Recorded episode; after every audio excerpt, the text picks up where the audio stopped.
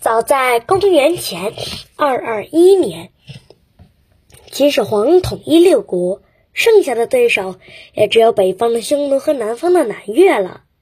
于是，秦始皇派出重兵向南越进军，而阻挡在秦军面前的是一座天然的屏障，那就是南岭。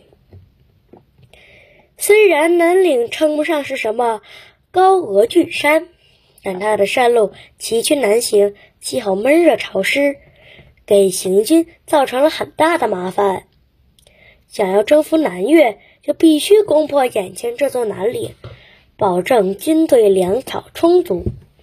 可是南岭之间道路狭隘，狭隘的梅关古道根本无法大规模的运输粮草，这可怎么办呢？别担心，山路不好走，可以换成水路啊。